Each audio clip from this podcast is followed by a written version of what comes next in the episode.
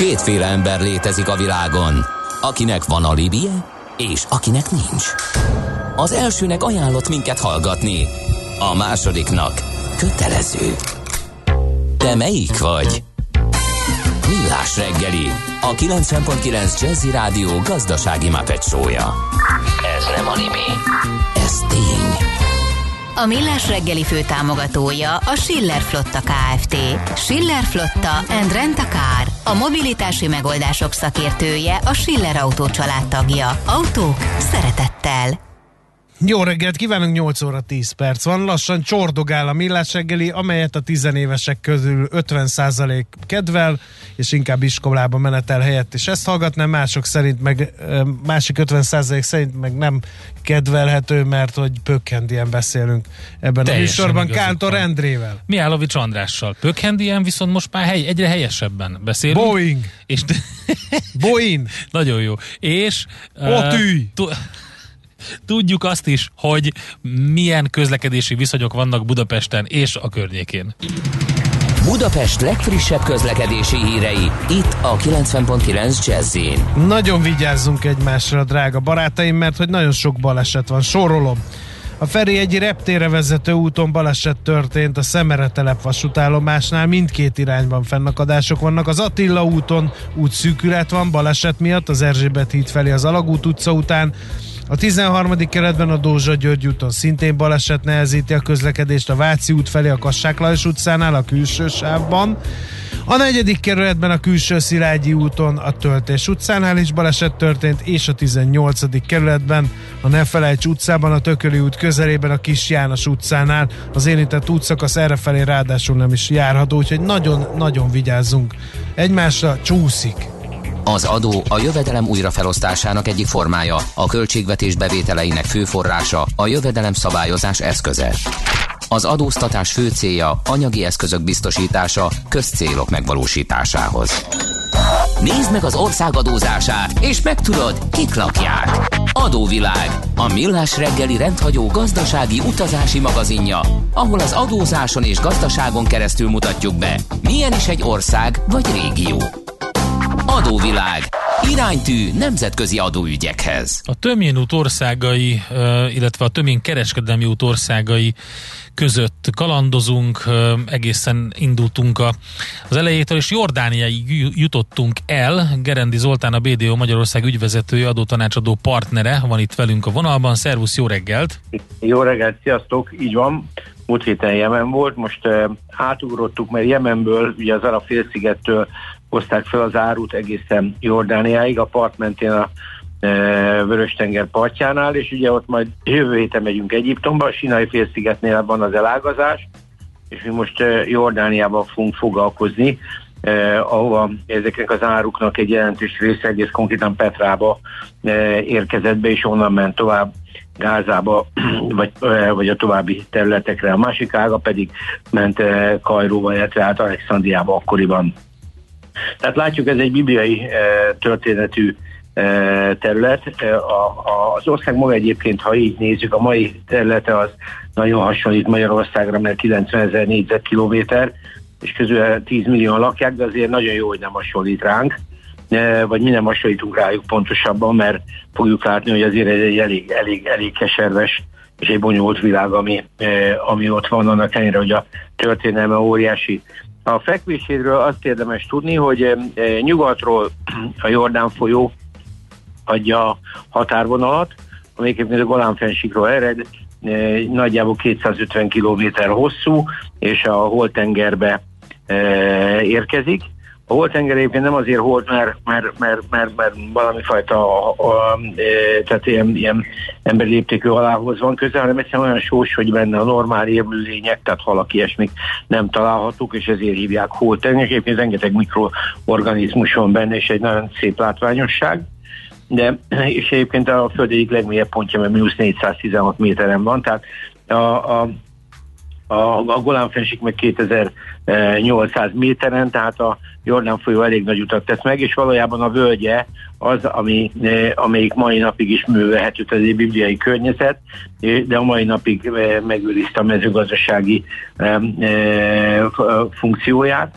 Na most, a, tehát ez egy határfolyó, amelyik, a, amelyik ezt a két országot, Izraelt és Jordániát ma elválasztja, északról Szíriába határos, akkor észak-keletről Irakkal, keletről pedig Szaudarábiáról, és van neki egy nagyon kicsi kis 20 kilométeres vörös-tengeri kijárata, tehát valójában egy, egy viszonylag kedvezőtlen adottságú ország. Na most a, a, a nabateánusok idő, idejétől mérik ezt a területet, tehát a, a, amikor a Tömén útról beszélünk, akkor a nabateánusokat nem lehet nem megemlíteni. Ők hozták létre ezt a várost, ami, ami, ami egy időben elfedett volt, majd aztán gyakorlatilag 1812-ben egy svájci Johann Ludwig Burkhardt egy sejem kereskedő család sarja fedezte fel újra majdnem 400-500 év elfeledettség után. Igen, a... igen, ez a svájciaknál érdekesek ezek a nevek, mert ilyen franciáson meg Jean-Louis-nak hívják a pacákot, de ugyanaz a igen. Johann Ludwig. Igen, Németesen hát, Johann Ludwig volt, franciáson meg Jean-Louis. Ennyi, ez igazából oda, oda nem számít. És a lényeg az annyi, hogy Petrának egyébként a neve az akkoriban nem volt Petra, de egy, eh, ahogy, ahogy a filmekből lehetett látni, egy nagyon sajátos, eh, sajátos város, egy, eh, egy ilyen kanyonban van, és az egész, egész Jordánia nagyjából egy platon fekszik 700 és 1200 méter magasságban, és hát ez is egy ilyen platón, ez, egy ilyen eh, mészkő völgy, amiben alakították ki ezt a várost, időszámítás előtt már gyakorlatilag ez a város 150-ben avatárusoknak már egy birodalma volt, és akkor ez a város már létezett. De ami azért volt nagyon érdekes, mert az országnak a, a mai problémája már akkor is létezett, tehát ez, erről, erről az országról e, ugye azt mondják, hogy ez egy ország víz nélkül, és akkor is már nagyon komoly probléma volt a víz, de a nabatánusok gyakorlatilag Petra tehát ezt a várost, amit egyébként a görögök neveztek el Petrának, szóval az, ő, az ő arab nevüket nem tudom kimondani, egyébként a, maguk a nabatánusok is beduinok voltak. Azt hiszem az arab neve is hasonló, ez a, a Petra az ugye azt jelenti, hogy szikla görögül, nem Igen, véletlenül a Péter név is ugye innen származik, a szikla, Igen. és az Al-Butra a, a, az arab neve, de az is innen a görögből van tehát kicsit torok, kicsit torok hang, Al-Butra. Oké. Okay. Ha szabad, kérnem. Abszolút. UNESCO, UNESCO kulturális világörökség része. UNESCO. UNESCO, igen. Évi egy millió uh, turista van, de uh, én látogatja meg, de ami érdekes igazából az az, hogy azt mondják, hogy az igazi csoda nem csak azok a gyönyörű faragások, meg az, hogy ugye ebbe a mészköbe vált város, és amiben ez, egy, ez akkoriban egy 20 ezeres város volt, minden infrastruktúrával, tehát vízvezetékkel, tehát ami, ami arra a korra nem volt jellemző. Tehát azt mondják, hogy a navatálusoknak ez a fajta vízépítési és ez a fajta csatornázási képessége az verte a romaiékat. Uh-huh. Tehát, tehát nagyon-nagyon-nagyon komoly szint volt ez de hát egyszer mindennek vége van, és ez a, nem feltétlenül azért, mert a Tömén út, a Tömén út megállt volna, hanem egyszerűen azért, mert a rómaiak gyakorlatilag ezt a területet megszállták, és hát átvették az irányítást. Utána ez a terület gyakorlatilag állandóan sodródott, az arabok a 7. században megérkeztek, akkor megtörtént a Mohamedán átérés is, aztán ugye a, a keresztes háborúk során Jeruzsálemi királyság része, aztán a 16. századtól a török birodalom része, tehát ilyen örökké egy ilyen sodródásban vannak.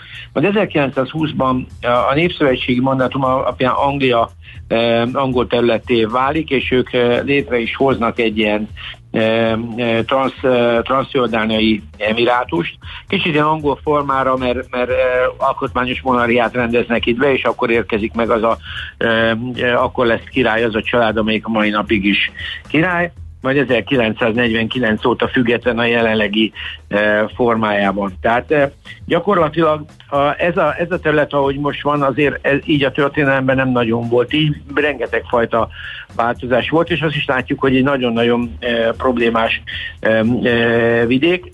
Nem csak a vízhiány miatt, hanem egyszerűen a, a, a, a globális éghajlatváltozás ezt a részt nagyon eltalálja, látjuk azt, hogy Szíriában ez mihez vezetett, ők szíriai válságtól nem tudnak függetlenedni, eh, elvileg eh, és gyakorlatban is milliós nagyságrendű szíriai menekült érkezett Jordániába, aminek az ellátása az egyszerűen nekik tényleg nagyon komoly probléma, tehát nem csak, nem csak a saját problémáik, hanem ez is még bele. Egyébként a, a, az ország lakossága 60-ban még 1 millió lakos fölött volt, most meg már 10 milliónál járnak.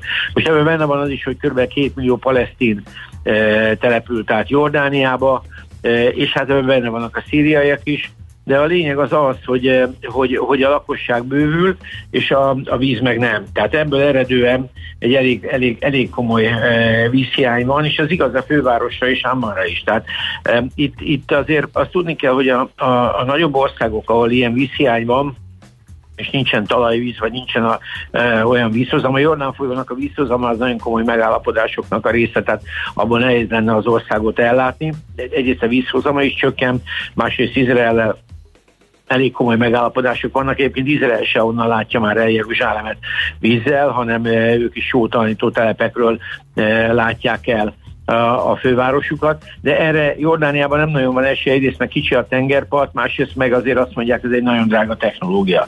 Tehát ilyen, ilyen szempontból ez egy kifejezetten e, problémás ország.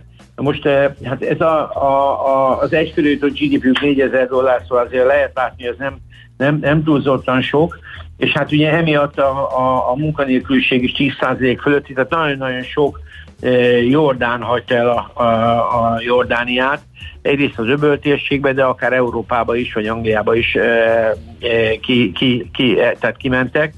E, nagyon erős egyébként a hazautalás, tehát a, a, a gazdaságilag is nagyon jól mérhető az a, az a teljesítmény, amit a, a jordán expatok külföldön hazautalnak, és hát ebből próbálnak, ez is azért egyfajta bevétel. De az ország egyébként egy, nem, az adottságai nem, nem lennének annyira rosszak, hogyha ez a vízhiány talán nem lenne ilyen, ilyen erős, mert egyébként nagyon erős a foszfát műtárgyak árisógyártásuk, és ez, ez nagyon jó, de van aranyuk, rezük is, és ami nagyon érdekes, van palaolajuk, ami a terület 70% alatt van palaolaj, csak az a baj, ugye, hogy egy szaudi szomszéd mellett ennek nincs nagy jelentősége. Hát igen, Tehát... meg ahhoz, hogyha jól emlékszem, ahhoz jelentős víz is kell, hogy azt onnan kiszedjék, de hát... nem biztos, hogy lehet, hogy van más technológia is.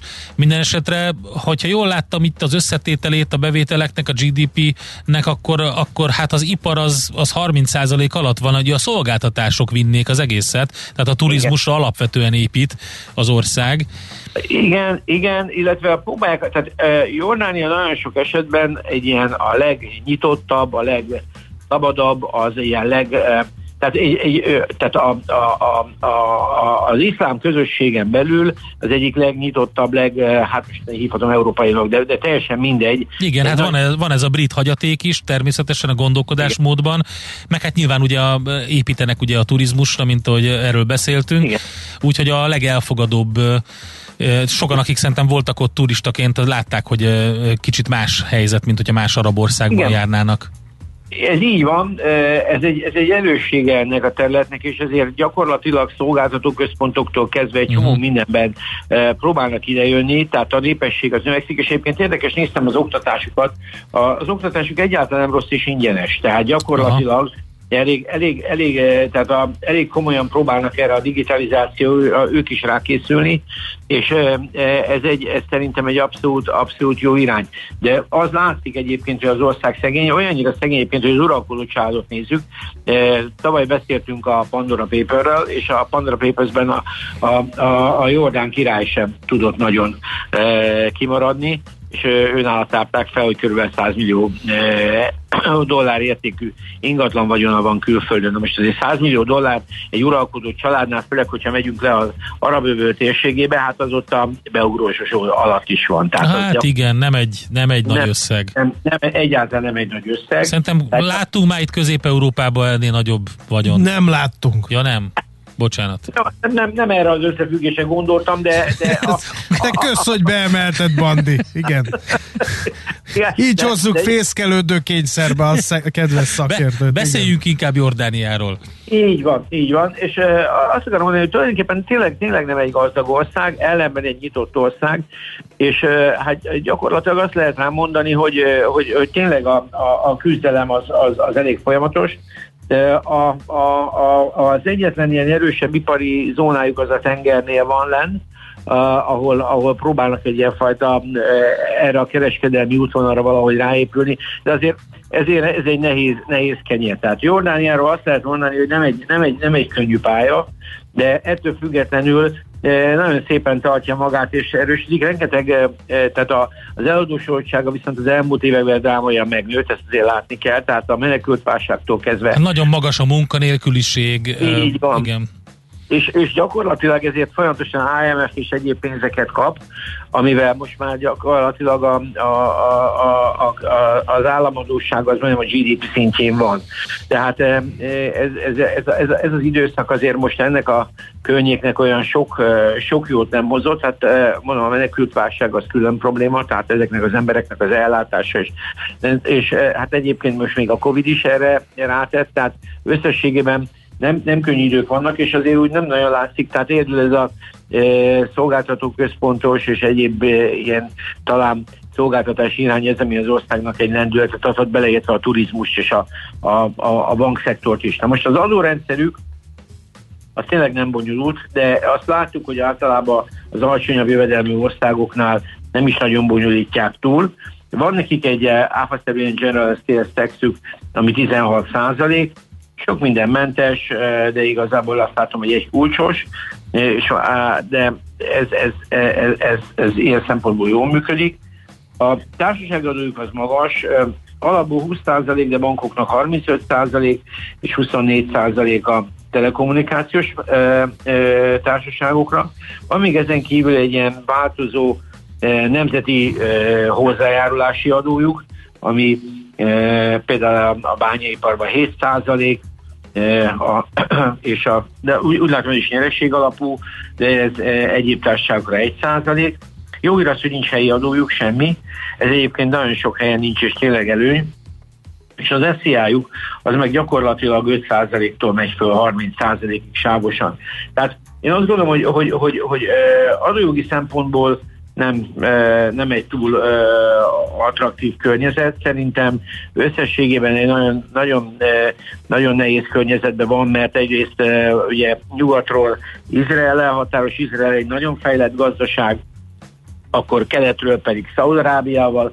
Szaudarábia is egy nagyon dinamikus gazdaság, de most ezek között próbál Jordánia, a Jordán királyság valahogy meg, meg, megmaradni. Szíria nagyon problémás északról, Irak szintén, tehát itt azért egyáltalán nem könnyű, és emiatt egyébként a hadiparuk és egy csomó egyéb, tehát az önvédő képességük is viszonylag jelentős, de én úgy látom, hogy a, a, a, az alapirány az úgy tűnik, hogy nem rossz egyébként, de annyira erős az összefonódás, hogy emlékeztek, ez a, a Maktum Herceg, aki Dubajban e, e, e, ugye a vezető, az ő felesége az azt hiszem a Jordán királynak az egyik uh-huh. lány, Igen. aki Londonban menekült, és el is vált talán már, mert azt mondta, hogy a, a Maktum már mindenkit végigvert a családba, és ő ebből szeretne e, kimaradni tehát ilyen kicsi ezeknek a családoknak a közössége. Tehát úgy gondolom, hogy jól egy családilag erősen bekötöttek, de azért úgy látszik, hogy gazdaságilag nem és hát eh, Jordánia útja azért eh, össze nem hasonlítható egyetlen egy eh, olajban gazdag, vagy például technológiában, mint Izrael. Tehát érdekes, érdekes jövő előtt állnak. Én remélem, hogy a vízhiány, ami a legszombosabbnak látszik, az valamilyen módon enyhülni tud. Úgy néz ki egyébként, hogy a talajvíz a talajvizet próbálják használni, de ugye minden véges. Igen. És hát ez, ez, ez, ez, ez, ez itt a legnagyobb probléma, hogy ez, ez nem látszik világosan, hogy hogy fogják tudni ezt a, ezt a, ezt, ezt, ezt a problémát megoldani, és ez nem fog menni, akkor Jordániának azért a gazdasági növekedése alapvetően szerintem korlátos lesz.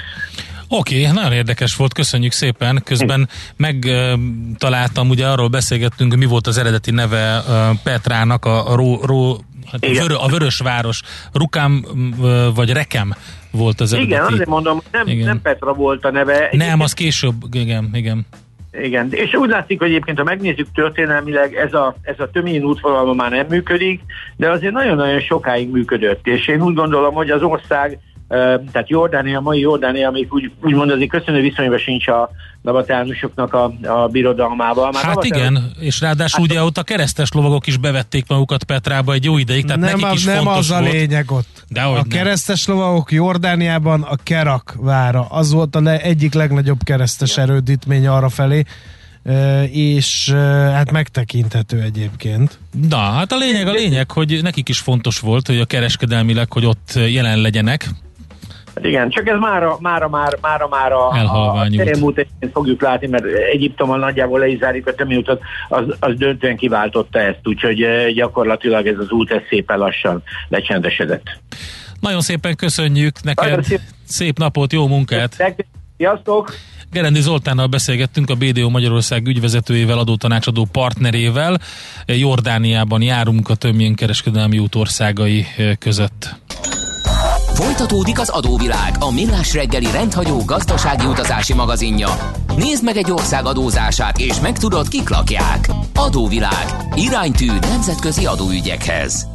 Jordániában kalandozunk. De most tehát. én kalandozok. Te most András kalandozik, Igen. és e, nem Feledi Botont külpolitikai De Feledi szakértő? Botont külpolitikai szakértő tartja az iránytűt. Szerbusz, jó reggelt! Sziasztok, jó reggelt kívánok! E, Botont, hogyha ránézzünk Jordánia térképére, akkor azt látjuk, hogy ezt vonalzóval rajzolták meg ezeket a határokat. Így van, igen. Itt a gyarmati időszak utáni felosztásoknak azok a vonalai vannak, amiket Afrikából is olyan jól ismerünk, és ez már akkor sem segítette, hogy a különböző törzsi, nemzeti és vallási csoportokat legalább valamilyen módon homogénen próbáljuk elrendezni. No, ez az, aminek a, a levét még bizonyos szempontból a mai napig a térség sajnos issza, és próbálja ezeket a konfliktusokat újabb és újabb koalíciókban rendezni, de ez általában egy dinamikus változást jelent, nem pedig stabilitást. Uh-huh. Um, ugye ez a Krák de Chevalier-től, amit emlegettetek, uh, egészen, egészen a mostani ISIS-féle különböző terrorista csoportokig, uh, kisebb szektákig, törzsi, gyakorlatilag a létező törzsi működésig, hiszen a maga uh, Abdullah király is Jordániában meg meglátogat ilyen közösségeket, amikor egy kis médiára van szüksége. Aha. Tehát, hogy ez egy, ez egy létező dolog, hogy akkor elmegy egy kis délebbi területre, ott adott e, törzsel beszélget, és utána szépen visszamegy a palotába. Úgyhogy tehát ezt, ezt nem úgy képzeljük el, hogy ez egy ilyen felsőbbrendűsködés, hogy azt mondjuk, hogy van ilyen szerveződés, hanem nem, ez valóban egy társi szerveződésnek az egyik alternatív formája és uh-huh. a mhm. mai napig működő megoldása. Jordánia királyság, azt gondolhatnunk, hogy nem nagyon pesgő a belpolitikája, mert hogy a király megmondja, hogy mi legyen és kész. No, hát Jordánia az összes arab ország közül a Freedom House szerint a legszabadabb, ami azt jelenti, hogy részlegesen szabad. Eh, ez konkrétan eh, azt eh, hozza magával, hogy ez volt gyakorlatilag az egyetlen, vagy a legszerencsésebb ország az arab tavasz környékén, hiszen itt érezték, hogy gond lesz, és időben léptek. Ez azt jelentette, hogy 2016-ban már egy részlegesen szabad parlamenti választást tartottak, ahol gyakorlatilag nem annyira a királyi szándék volt a hiányzó elem, hogy lehessenek politikai pártok, hanem gyakorlatilag nincsenek politikai pártszerveződések az országban, abban az értelemben, ahogy azt egy parlamenti párt e, mi elképzeljük, hogy egy választáson elindul. Tehát vannak mozgalmak, frakciók, meg mindenféle más felszabadítási frontok, de nincsen e, még az a parlamenti élet, hogy akkor mi most szavazókat akarunk összegyűjteni. Magyarul Jordánia elindult ezen az úton, hihetetlen messze van nyilván, ha Európához hasonlítjuk, de élvonalba tartozik, sőt, e, zászlóvivő az arab országok között. Tehát ez egy ilyen típusú királyság, és hát ugye itt a 100 milliót is mérlegre dobtátok. E, igen, a, a Pandora őszi kiadásban e, valóban kijöttek ezek a súlyos számok, és amikor erről van szó, hogy ezt el kell hallgattatni, akkor viszont e, hát villámgyorsan léptek. Nem is akárhogy, a korábbi koronaherceget, aki kritizálta az uralkodót, eh, egyébként egy picivel korábban, már 2021-ben, eh, őt házi őrizetbe helyezték, és azokat a kabinett tagjait, akik részt vettek a király kormányzásának a kritizálásában, és erre szervezkedtek, azokat gond nélkül 15 évre elítélték. Uh-huh. Úgyhogy, hát... Uh, mennyire, mennyire stabil Jordánia. Ugye ott van, kérem szépen, balról Izrael, ami ugye az arab világ egyik gyűlölt célpontja. Na, északon, de nyugatnak a barátja. Ész, északon, nyugatnak a barátja, nagyon helyesen jegyezte meg tanult kollégám. Ott van északon a Szíria, ami polgárháború sújtotta terület, Irak, ami polgárháború sújtotta terület, ott van Egyiptom, ami hát nem a legfényesebb korszakát éli most, de talán azért az, a, akkor az űrzavar nincs, mint az előbb említett két országban, szóval nem egy nagyon könnyű elhelyezkedésű ország. Itt azért nehéz stabil. Meg hát azért lenni. ne felejtsük el a Szaudarábiát, Szaudarábiát ugye, igen. akik lényegében mosolyogva nyújtják át a, az olajjukat Jordániának, akiknek lényegében ez áll a modernizáció útjába, hogy nincs elég energiájuk.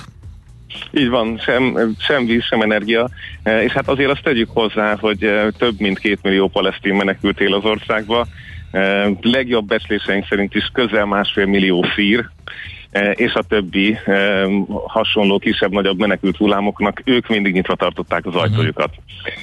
Ugye a világ legnagyobb menekült távol is az országban van, tehát hogy itt egészen elképesztő erőforrásokat, most csak a vízkészletre gondoltok, visznek el az ilyen évtizedek óta akár álló menekült táborok, városkák és egyebek. Tehát a stabilitásról fú, nagyon-nagyon sok minden gondoskodik, hogy ne legyen tartós. Éppen ezért egy rendkívül pragmatikus külpolitikát visznek. Uh-huh. Tehát Izrael nem ellenség.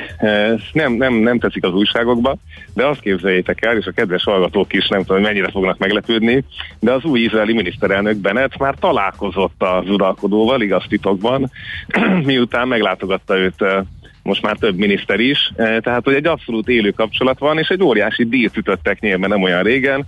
Jelesül úgy néz ki, hogy Katar fölépít egy Jordánia területén lévő naperőművet, ami Izrael 2%-os energiaellátását biztosíthatja, és ezért cserébe 200 millió köbméter vizet kaphatnak Aha. Jordániában. Tehát, hogy itt tartunk. Um, és nem arról van szó, hogy, hogy a, a hivatalos kommunikáció néha egy picit nem a hagyományos vonalon van, de amikor pragmatizmusról van szó, akkor ez így működik, és pont ezt látjuk Szíriával. Tehát a, a jordánok a legelőször mentek bele az amerikai narratívába, hogy Assadnak le kell mondani. Na most nem olyan régen történt meg, lassan mennyi, hát akkor kilenc éve nem beszélt telefonon a Jordán király Assaddal, de fölemelték a telefonkagylót, megállapodtak arról, hogy megpróbálják a légiközlekedést is újra nyitni, és hát visszatérni a korábbi kereskedelmi szintre, és még az oroszoknak is elismerték a tevékenységét, mikor Vladimir Putyinnál volt a király, és azt mondta, hogy hát ez milyen jó, hogy stabilizálja Szíriát rendkívül pragmatikusak. Um, és nem is nagyon lehet más. Igen. Tehát itt, hogyha ha, ha vizet akarnak, meg kaját, meg energiát, akkor, akkor ez van. Ez a víz nem először kerül szóba, mert már az Oli is emlegette. Ugye egyetlen állandó vízfolyás van, ez a Jordán folyó. Mi a probléma a vízzel egyébként? Osztozniuk um, kell Izraellel, aki ezt pontosan tudja és ki is használja, vagy, vagy mi a, a, a gond a, a vízzel? Hát az, tulajdonképpen mondjuk azt, hogy örüljünk annak, hogy nem kell mindent a politikára kennünk, mert itt van a klímaváltozás is. Aha. Tehát önmagában, önmagában ez adja a, a dolog egyik eh, részét, mert hogy tényleg a világ három legszárazabb eh, országa közé sorolják Jordániát. Nyilván attól függ, mit hogy mérünk, de hogy tényleg ez nem csak a régióban, de még globális szintén is egy rendkívül kitett ország, ahol valóban elhasználják a készleteket, eh, híresen eh, hatékonytalan fejlesztésekkel, amikbe egyébként nagyon komoly pénzeket tesz még mondjuk az Amerikai Egyesült Államok is milliárd dolláros nagyságrendű támogatásokat folyósít vízinfrastruktúrára és ennek a eh, fordozgatására. De hát van egy mezőgazdaság, ugye ez a Bredbeskit régió a Jordán folyó körül, gyakorlatilag már oda jutott, hogy a nyári gabonákat alig-alig tudják elvetni, mert nincs mivel érdemben locsolni. Úgyhogy egy nagyon komoly szárazság van, ami, ami a klímaváltozással együtt érkezik, és gyakorlatilag a gazdagok már a háztetőn tárolják Amánban a vizet, és azt tarták a csiklót töltik föl, mert hogy abszolút léteznek olyan helyek, kerületek, városkák, ahol hetente egyszer van folyóvíz.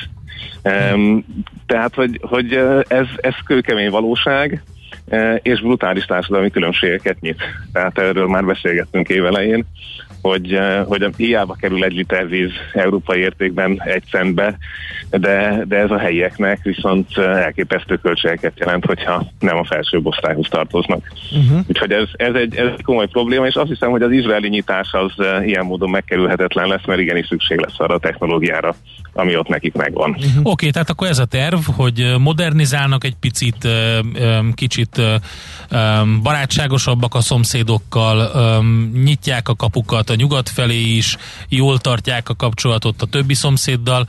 Mi az, ami ezt esetleg, ezeket a jó kis terveket, hát ezeknek keresztbe tehet? Esetleg az, hogy mégsem jön össze ez a víz dolog? Vagy, vagy egyre nagyobb lesz az energiafüggőség, és, és emiatt nem fognak tudni lépni? Ugye az, az, ami a többi öbölmenti monarchiában megvalósítható, hogy legalább a felső középosztály, tehát a vallásilag vagy etnikailag azonos csoportoknak a fiataljait kóptálják állami kifizetésekkel, az itt nincs. Tehát gyakorlatilag egy 30% fölötti munkanélküliség van most már a fiatal korosztályban, ami, amit a Covid nyilván tetézett. Tehát itt van azért egy sokkal komolyabb politikai bizonytalanság, nem véletlen, hogy Jordánia ebben egy picit előrébb ment, és kénytelen is volt előrébb menni. Tehát egy, egy belső faktor adott, és viszont ezek annyira színesek, hogy kitettek mondjuk egy szaudi titkosszolgálat, vagy a többiek eh, manipulációinak is, eh, és hát a szaudiak mondjuk nem annyira örülnek, amikor valaki Katarral üzletel, eh, mert hát ugye itt volt egy blokádos időszak, és ezt egyébként Mont Jordánia törte meg, ott is beállt először Riád uh-huh. mellé, aztán rájött, hogy ez neki nem jó. Tehát, hogy itt aztán a szomszédországok azok, akik akik eh, közül főleg Szaudarábia, hogyha úgy látja, hogy a terveivel eh, nagyon-nagyon versenyzik Jordánia, vagy nagyon kilóg, akkor, akkor megpróbálhatja visszaszorítani, és hát ez a belső stabilitás munkahelyek hiányával, víz hiányával, elképesztő mennyiségű menekültel, el lehet érdegélni nyugati segélyeken, de azért az nem egy fényes történet. Az, hogy stabil viszonylag Jordánia egy ilyen instabil régióban, az mennyire értékeli fel a világpolitikában? Ugye jó bázis lehet uh, Szíriához, jó bázis lehet Irakhoz, de ők megengedik ezt, hogy a nyugat, vagy akár a kelet uh, betegye a lábát az országba, és ott hadállásokat építsen ki? Mm, a keletet gyorsan tudjuk tisztázni, mostanában beszél a kínai nagykövet arról, hogy majd aztán, amikor a, az egyút egyvezethez, a BRI-hez csatlakoznak, tehát itt még nincsen, nincsen ez elhálva.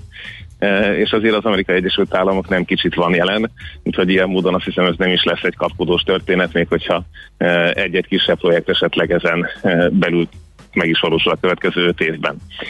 Ugye az első, a Desert Stormát, a sivatagi viharnál annak idején nem vettek részt a műveletekben, nem adták át a területet, de később aztán igen, tehát 2003-ban ez már nem volt kérdés, úgyhogy ilyen szempontból letileg is pont ezért egy nagyon izgalmas helyen fekszik, és valóban értékelik azt, amikor ez az uralkodó család, e, aki egyébként a letéteményese több e, Jeruzsálemi szent helynek, hajlandó Izrael tárgyalni, hajlandó a nyugattal tárgyalni. Ráadásul most, amikor annyi bástya kiesett ebből a területből, akkor ez egy különösen fontos pozíció. És hát ezt valljuk be, valószínűleg ők se félnek kihasználni. Uh-huh. Jó, Érdekes hát, volt, megint csak érdekes szeglete a világnak Jordánia, mint arra felhívtátok a figyelmet Zolival. Köszönjük ezt nektek! Köszönjük szépen, szép hetet! Szép hetet! Is nektek is! Szia! Feledi Botond külpolitikai szakértővel néztük meg Jordániában mi újság bel- és külpolitikailag. Adóvilág, a millás reggeli rendhagyó gazdasági utazási magazinja hangzott el, ahol az adózáson és gazdaságon keresztül mutatjuk be, milyen is egy-egy ország vagy régió. Adóvilág, iránytű nemzetközi adóügyekhez. Aranyköpés a millás reggeliben. Mindenre van egy idézetünk. Ez megspórolja az eredeti gondolatokat. De nem mind arany, ami fényli. Lehet kedvező körülmények közt gyémánt is.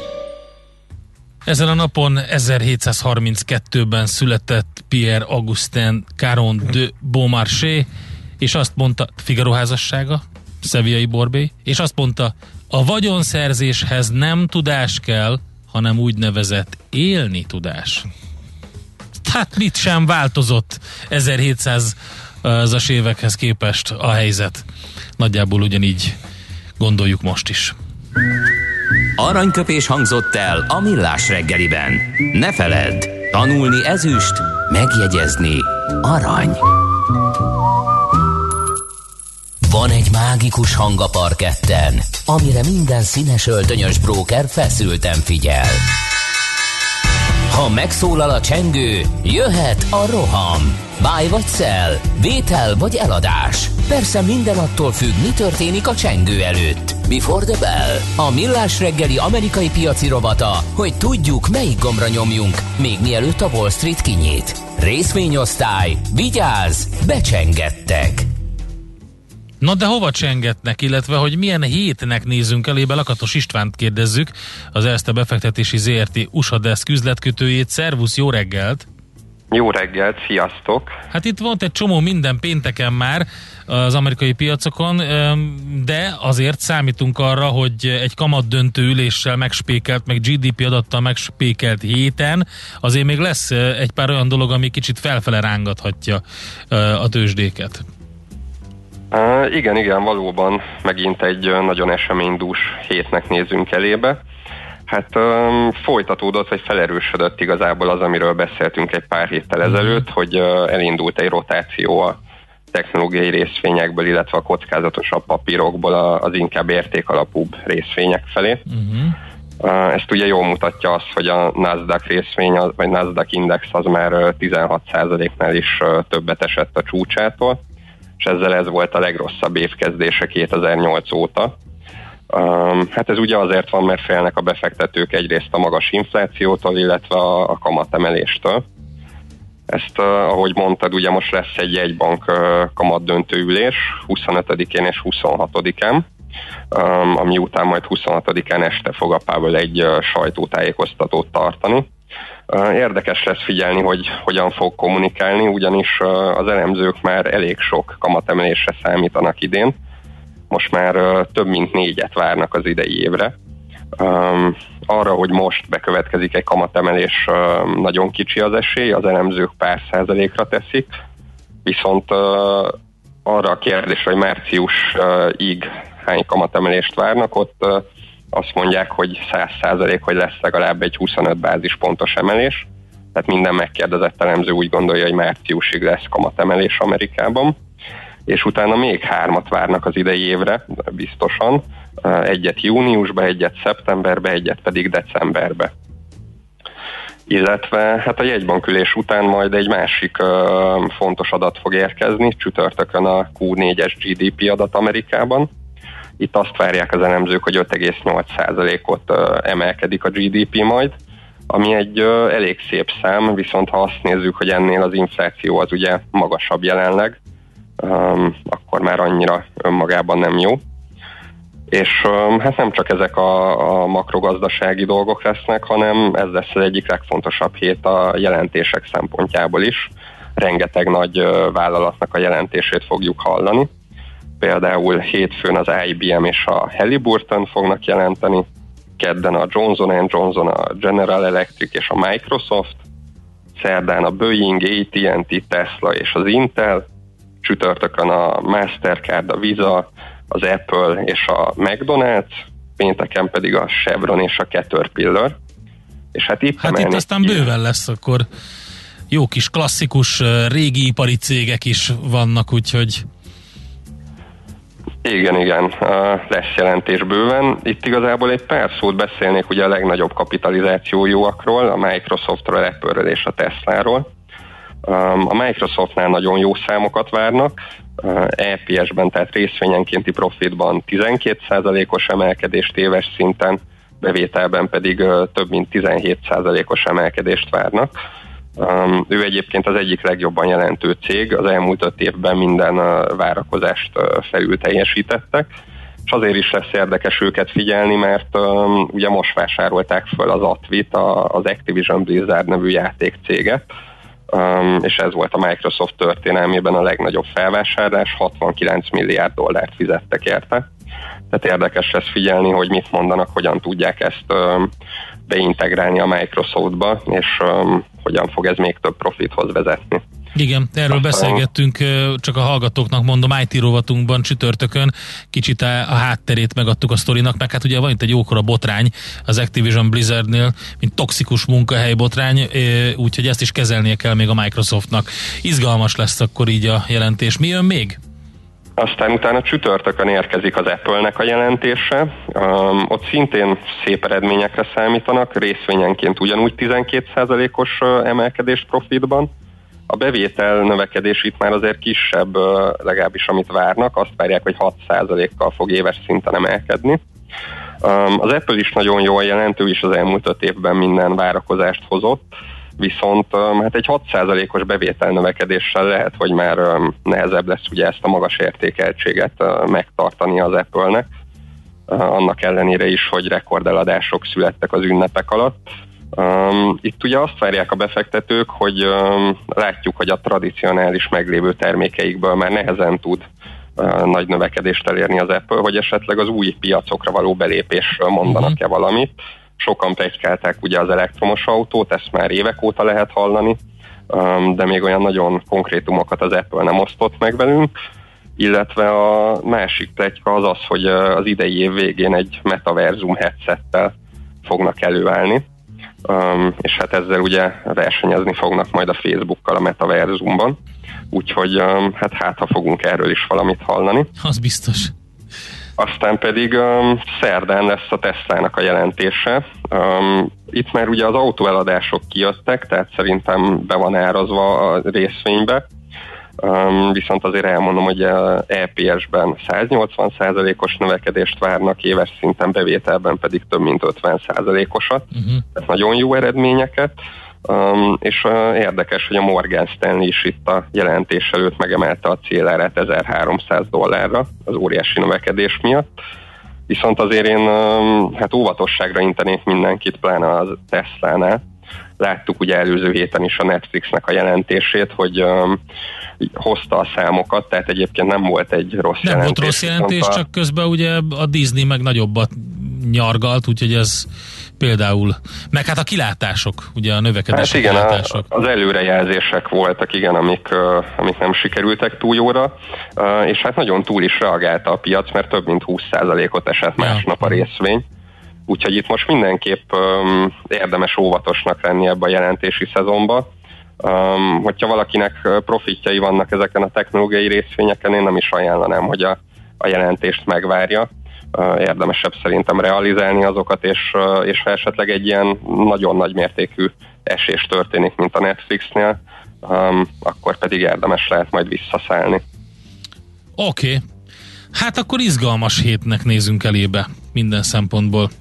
Köszönjük szépen igen, István! Igen. Jó munkát nektek, jó kereskedést! Köszönöm, szép napot nektek is, sziasztok! Lakatos Istvánnal beszélgettünk az Erste befektetési ZRT USA Desk üzletkötőjével. Jön egy kis tűzijáték itt a gyors jelentési szezonban az amerikai piacon. Minden attól függ, mi történik a csengő előtt. Before the Bell. A millás reggeli amerikai piaci rovata hangzott el. Mi pedig jövünk vissza Mihálovics gazda rovatunkkal, amiben... Meglepetés, az űripar már itt van kérem szépen a mezőgazdaságban. Nem Magyarországon erre fogunk majd példákat hozni. Magyar, a magyar lesz a marsi? Igen. Magyar krumplit, magyar a űrbe? Majd, igen, ezek, le, ezek lesznek. Nagyon jó helyen kapizsgálsz. Műsorunkban termék megjelenítést hallhattak.